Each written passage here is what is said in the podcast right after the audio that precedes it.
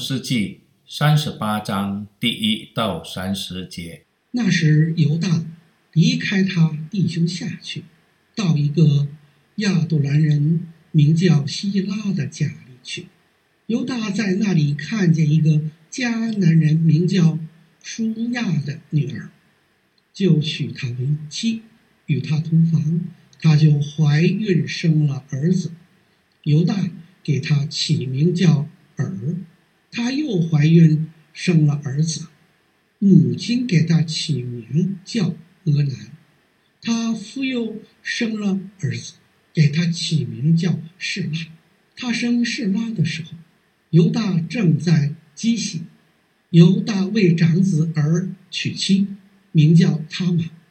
犹大的长子儿在耶和华眼中看为恶，耶和华就叫他死了。犹大对俄南说：“你当与你哥哥的妻子同房，向他尽你为弟的本分，为你哥哥生子立后。”俄南知道生子不归自己。所以同房的时候，便夷在地，免得给他哥哥留后。俄南所做的，在耶和华眼中看为恶，耶和华也就叫他死了。犹大心里说：恐怕示拉也死，像他两个哥哥一样。就对他儿父他玛说：“你去，在你父亲家里守寡。”等我儿子示拉长大，他玛就回去住在他父亲家里。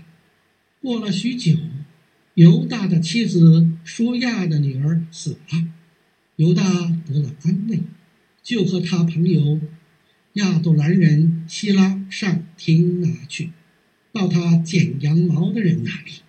有人告诉他玛说：“你的公公上亭拿剪羊毛去。”他玛见施拉已经长大，还没有娶她为妻，就脱了她做寡妇的衣裳，用帕子蒙着脸，又遮住身体，坐在亭拿路上的伊拿印城门口。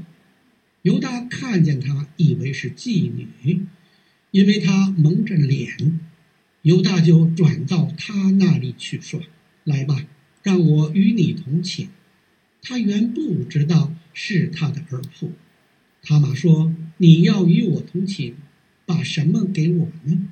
犹大说：“我从羊群里取一只山羊羔，打发人送来给你。”他玛说：“在未送以前，你愿意给我一个当头吗？”他说：“我给你什么当头呢？”他们说：“你的印、你的袋子和你手里的杖。”犹大就给了他，与他同寝，他就从犹大怀了孕。他妈起来走了，除去帕子，仍旧穿上做寡妇的衣裳。犹大托他朋友亚杜兰人送一只山羊羔去，要从那女人手里取回当头来，却找不着他，就问那地方的人说：“伊拿印路旁的妓女在哪里？”他们说这里并没有妓女。他回去见犹大说：“我没有找着她，并且那地方的人说这里没有妓女。”犹大说：“我把这山羊羔送去了，你竟找不着她，任凭他拿去吧，免得我们被羞辱。”约过了三个月，有人告诉犹大说：“你的儿妇他玛。”做了妓女，且因行淫有身孕。犹大说：“拉出她来，把她烧了。”他玛被拉出来的时候，便打发人去见他公公，对他说：“这些东西是谁的？我就是从谁怀的孕，请你认一认，这印和袋子并杖都是谁的？”犹大承认说：“他比我。”更有意，因为我没有将他给我的儿子示拉。从此犹大不再与他同寝了。他玛将要生产，不料他腹里是一对双生。到生产的时候，一个孩子伸出一只手来，收生婆拿红线拴在他手上，说：“这是头生的。”随后，这孩子把手收回去。他哥哥生出来了。收生婆说：“你为什么抢着来呢？”因此给他起名叫法勒斯。后来他兄弟那手上有红线的也生出来，就给他起名叫显爱。朋友，为什么在月色医生的故事之间插入犹大家的故事？